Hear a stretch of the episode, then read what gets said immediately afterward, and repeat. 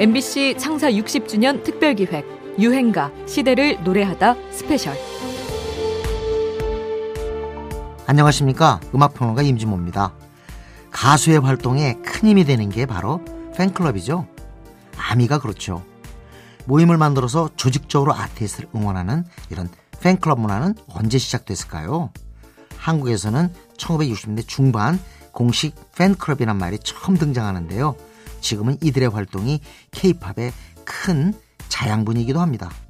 요즘 팬클럽은 그저 활동을 응원하는 데 그치지 않고 소속사도 미처 몰랐던 마케팅 포인트를 찾아내 적극적으로 음반 홍보에 나서기도 합니다. 또 사회 기부를 통해서 가수의 이미지를 높여주기도 하지요. 오늘 방송 잘 들어보시면 국내 최초의 팬클럽을 가졌던 가수가 누구인지 금방 알 수 있으실 텐데요. 그저 흘러가는 유행가가 아니라 정말 진심으로 응원하고 싶었던 노래와 가수가 있으셨나요? 저희 프로그램 들으시면서 다시 한번 떠올려 보셔도 좋겠습니다. 유행가 시대를 노래하다 스페셜 잠시 뒤에 본격적으로 시작합니다.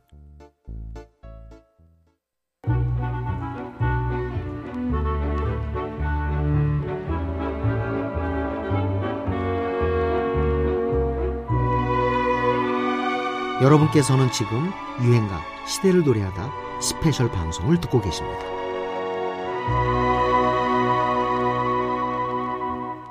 가끔 엄, 엄마가 이제 조금씩 방송을 나가잖아요. 그렇죠, 그러면 사람들이 그렇게 좋아하고 제가 함께 있었던 엄마 모습이 아니라 열정적인 모습 보일 때 우리 엄마가 맞나 텔레비전을 음. 보면서도 너무 놀래고 야 아, 우리 엄마가 저렇게 멋있는 사람이구나. 그 여지껏 저한테는 영웅이에요. 저희 엄마 모르는 젊은 세대들도 있잖아요. 음. 그런데 그 젊은이들이 그렇게 글을 올려요. 네. 우리 대한민국의 최초의 댄스 가수라는데 네. 아줌마 빨리 일어나세요.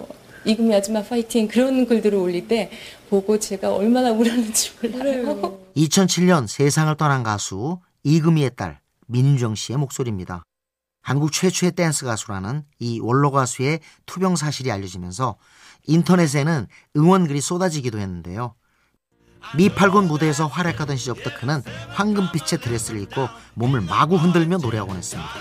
간혹 찰리 브라운 같은 외국 팝송을 부를 때는 요란하다고 할 만큼 화려한 무대를 보여주었는데요.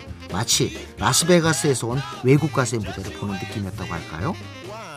댄스 가수란 말조차 없던 시절이라 어른들은 야 민망하다 나 뜨겁다를 연발했죠. 김추자가 본격 댄스 가수 1호로 불리기 시작하고 1980년대부터 남이, 김한선, 박남정, 소방차 같이 춤추는 가수들이 본격적으로 대거 등장하게 되지만 그 훨씬 이전에 이금희가 있었던 겁니다. 네, 안도선 팀에 이번에 그 배팀에서는 이금희 씨입니다. 특히 키다리 미스터 김은 그의 시원시원한 허스키 보이스와 함께 마치 다이너마이트가 폭발하는 듯한 그 격렬한 춤 덕분에 우리 대중가요 역사의 한 페이지를 장식하게 되죠. 또 그는 한국 최초로 팬클럽이 있었던 가수입니다. 요즘 대부분의 가수들은 소셜 네트워크나 동영상 사이트에서 활약하는 전국 곳곳에 더 나아가 세계 곳곳의 팬덤에 의해 인기가 좌지우지되곤 하는데요.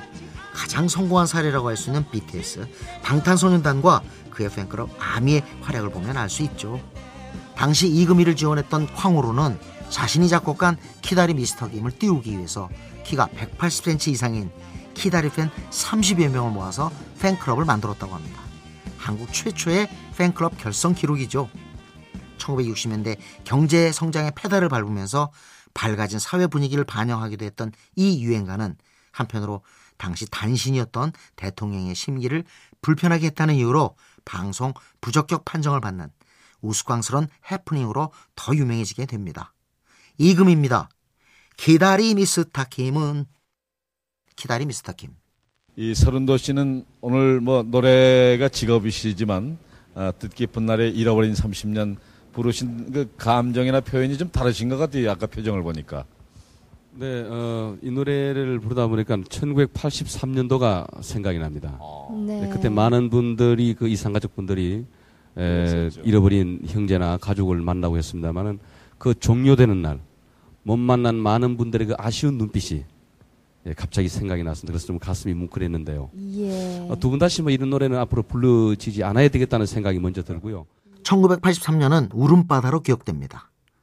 텔레비전을 활용한 세계 최초, 세계 최대 규모의 이산가족 찾기가 벌어졌던 해인데요.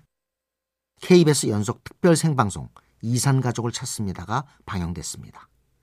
한국 전쟁과 분단의 현실 속에서 헤어져야만 했던 이산가족들의 기구한 사연과 그리움의 눈물, 극적인 상봉과 울부짖는 모습은 그 모습 그대로가 우리 현대사의 비극이었고 또 치유의 현장이기도 했습니다. 138일 동안 계속 이어진 이 방송은 2015년에 유네스코 지정 세계 기록 유산으로 등재되기도 했는데요. 5만 3천여 건의 사연이 방송에 소개됐고 무려 1189명이 이상 가족을 찾았지요. 감격의 상봉이 펼쳐졌던 그 현장을 함께한 유행가 서론도의 잃어버린 30년입니다. 81년 한 노래자랑 프로그램에 나가 5주 연속 우승을 하며 데뷔한 서론도는 이때 이산 가족들이 운집한 현장에 대기하고 있다가 아버지란 노래를 행사에 맞게 내용을 수정해서 불렀습니다. 바뀐 제목이 바로 잃어버린 30년인데요. 이산 가족의 사연을 담은 절절한 가사는 온 국민의 가슴을 먹먹하게 만들었죠. 무명이었던 서른도가 단번에 전국적인 스타가 된 순간이기도 했습니다. 이산 가족의 슬픔은 지금도 현재 진행형이죠.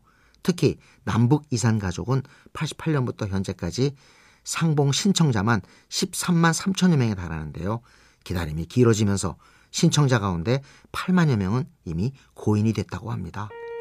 내가 찾는 사람은 아버님 김형용 개풍군 흥겨우면 684번지에서 만날 보고 싶어서 만날 울며 살았다 너들도 잘 살았겠지 만약에 못 만난다면 하늘나라 가서도 꼭 만나.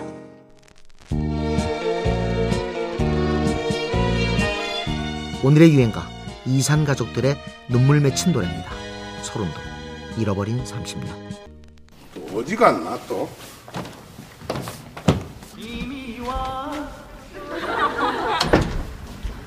아주 나오나 아주 끼고 사는구만 끼고 살아. 뭐 지겹지도 않아 이제. 어? 아이 들은 상처인 건 어떡해요. 참 정신 못 차리네 정말로. 들을수록 좋은 유행가. 중장년층에게 진하고 긴 대중성을 갖춘 가수로 나훈아를 빠뜨릴 수 없죠. 그는 그저 노래하는 가수에 그치지 않고 작곡자로서도 활약했는데요. 지금은 믿기 어려운 얘기지만 1960년대까지만 해도 가수가 작곡을 하면 건방지다는 소리를 들었다고 합니다. 그래서 가수가 곡을 만들어 놓고도 작곡자로는 다른 이름을 올렸던 사례도 있었다는군요. 그런 시대에 나훈아의 존재감은 참 유별납니다. 음악에 대한 특유의 철학을 갖고 탐구 정신을 발휘하는데요. 그 시절 다듬이질을 하는 어머니들과 함께 꾸민 이 실험적인 무대를 들어보면 알 수 있죠. 등기 등다금 등다공 얼음 밑에 수잘비 땡기 그때는 전주시 이 느끼실는지 모르겠습니다만 우리 어머니들이 정말 음악성이 아주 세계 어느 나라 어머니보다 풍부합니다. 그래요. 네. 어, 네. 우리 어머님들한테 전부 맡겨놓고 네. 제가 되는 대로 네. 나오는 대로 나오는 네. 대로 아무 무작위로. 노래나 아무 노래나 그냥 네. 정해놓지 않고 한번 나가볼 테니까 한번 보시겠습니까? 그래요. 자 하나 둘 셋 넷. 남진과 뜨거운 라이벌전을 펼치던 시절만 해도 그는 남의 곡을 부르는 평범한 가수였죠. 하지만 80년대에 들어서면서 직접 곡을 쓰기 시작합니다. 이 시절에 나온 곡들이 잡초, 갈무리, 영영, 사랑과 같은 노래인데요. 이전까지 불러온 애절한 트로트들과는 결이 좀 다르지요. 다소 현대적 감성을 풍기면서 트로트보다는 팝이나 발라드에 가까워집니다. 이전까지 고향을 잃은 서름을 노래했다면 이때 와서는 외로운 현대인들의 감성을 어루만져주는 노래를 부르지요. 1989년을 대표하는 곡 무시로가 그렇습니다. 시도 때도 없이라는 뜻의 이 노래에서 나오나는 이전의 구수한 트로트 창법에서 벗어나 조금은 색다르고 상대적으로 젊어진 창법을 구사하고 있습니다. 새로운 길을 모색하며 트로트의 진화를 이끌었던 겁니다. 창작자로서 달라져가는 시대의 감각을 예리하게 포착해 노래로 풀어낸 가수. 오늘은 이별을 맞이한 사람에게 건네는 따스한 위로의 유행가를 듣습니다. 무시로 무시로 나훈아 무시로 Our next entertainer is short in height but large in stature. In fact, his Asian 1988년 서울 국제가요제 배우 피아 자도라의 목소리입니다. The busiest singer in Seoul, Mr. Cho Young-pil. 조용필 씨의 무대입니다. 먼저 세계인 모두에게 불러주는 노래 그의 히트곡 Oh My Friend. 친구여부터 듣겠습니다. 조용필이 세계인 모두에게 불러준 노래 친구여는 발표 당시만 해도 타이틀곡이 아니었습니다. 83년에 나온 그의 다섯 번째 앨범 LP의 A면 맨 끝에 수록된 곡이었죠. 활동을 하면서 별로 기대하지 않았던 곡이란 뜻일 텐데요. 하지만 친구를 그리워하며 우정을 노래한 순수함이 통했던 걸까요? 라디오에 신청 엽서가 쏟아지면서 제작사도 친구여를 타이틀곡으로 바꿔서 새로 앨범을 찍었으니까요. 또 80년대 중반에는 홍콩의 알란탐, 일본의 나니모라 신지와 함께 한국, 홍콩, 일본을 돌면서 아시아는 하나라는 주제로 팩스 뮤직과 합동 공연을 펼칩니다.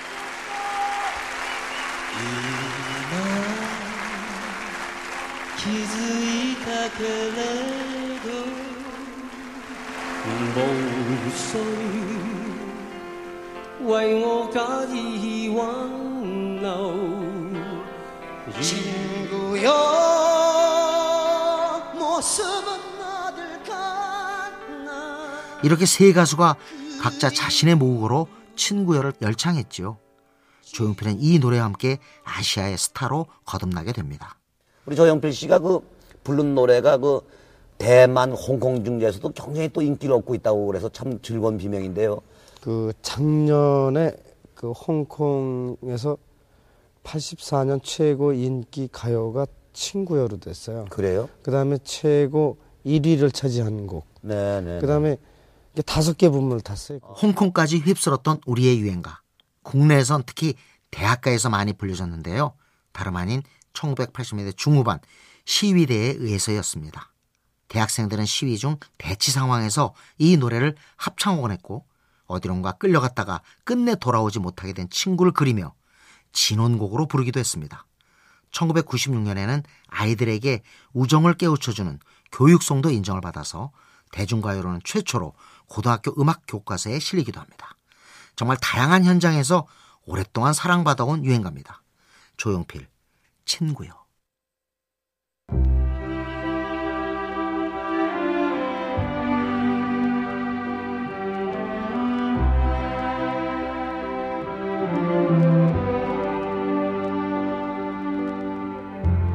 여러분께서는 지금 유행가 시대를 노래하다 스페셜 방송을 듣고 계십니다.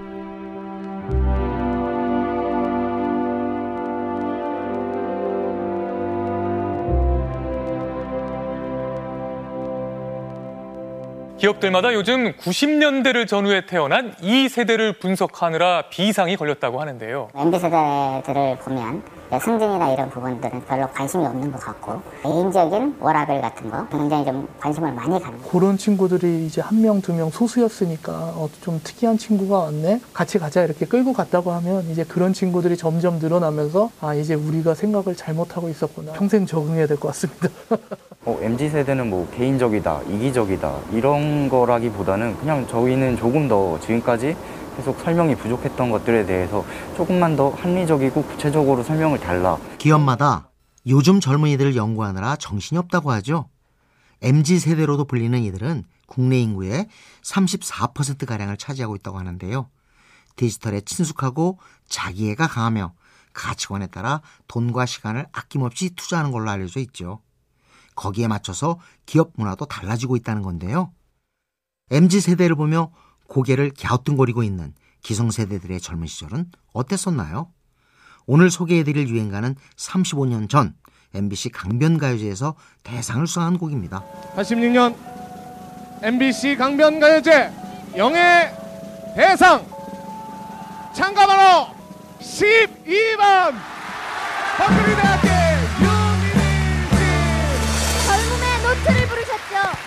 네, 노래를 부른 유미리는 당시 진행을 보고 있던 이선희처럼 작은 키에 폭발하는 성량으로 단숨에 음악 팬들을 사로잡았습니다. 이 노래에서 젊음은 빈 가슴, 고독으로 묘사됩니다. 박지만은 않지요. 청춘 하면 의뢰 희망차고 우렁찬 노래들이 많을 것 같지만 실은 이렇게 방황과 고통을 노래한 유행가가 훨씬 더 많지요.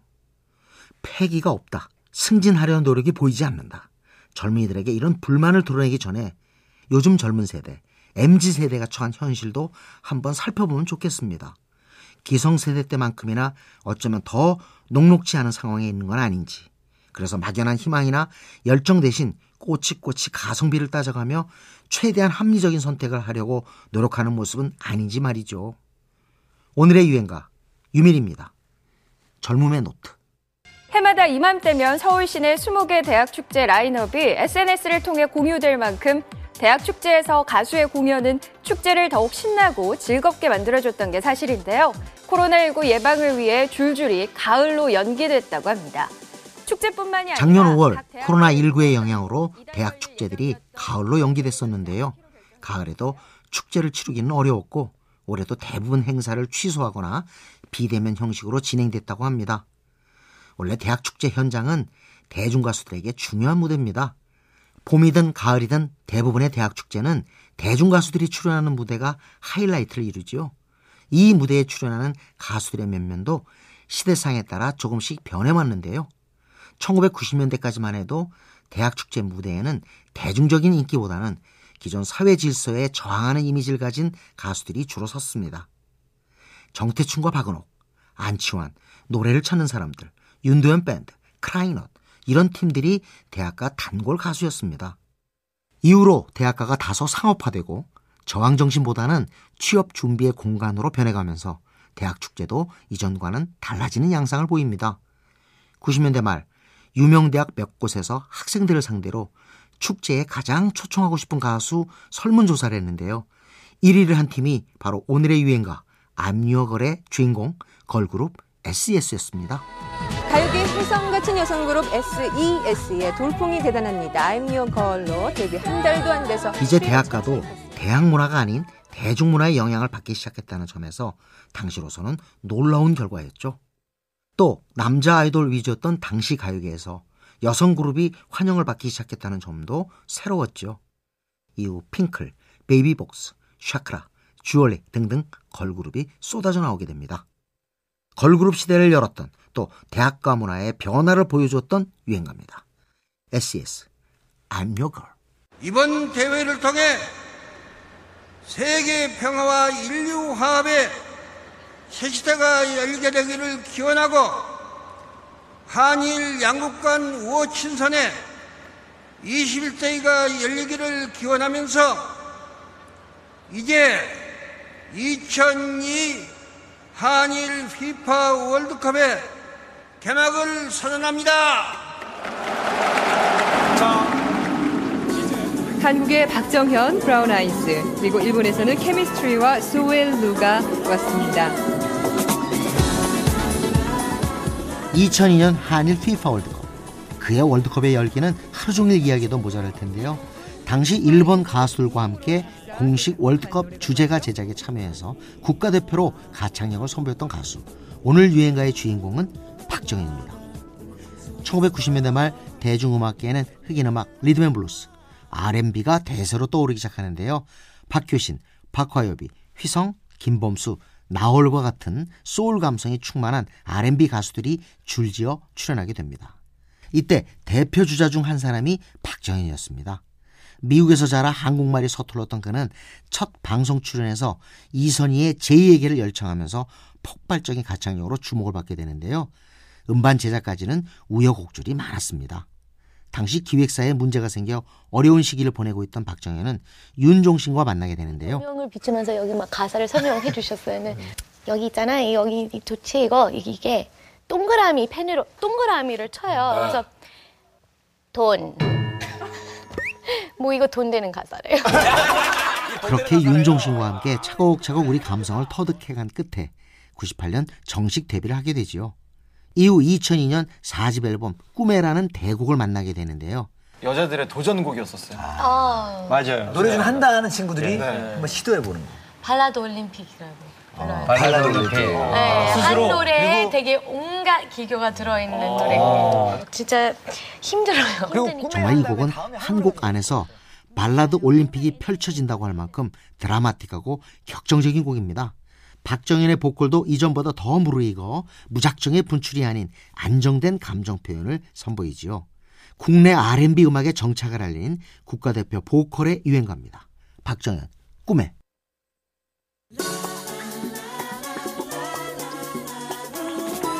유행가 시대를 노래하다 스페셜. 오늘 여기까지입니다. 마지막으로 365곡에는 들지 못했지만 놓치기 아까운 히든 트랙 준비했습니다. 아까 박정현의 꿈에를 소개해드리면서 잠시 들려드렸던 곡인데요. 2002 한일 피파 월드컵 공식 주제가 Let's Get Together 나옵니다. 우리나라 대표로 박정현 그리고 브라운 아이스의 나홀과 윤건이 함께 불렀죠. 경기가 한창일 때는 우리 국가대표팀이 승승장구하면서 응원고로 뜨겁고 강렬한 유행가들이 사랑받았는데요. 이 곡은 큰 행사를 앞두고 듣기 좋았던 설렘 가득한 곡입니다. 지금까지 저는 음악평론가 임준모였고요. 잠시 뒤 11시 52분 본 방송으로 잠시 뒤에 찾아오겠습니다.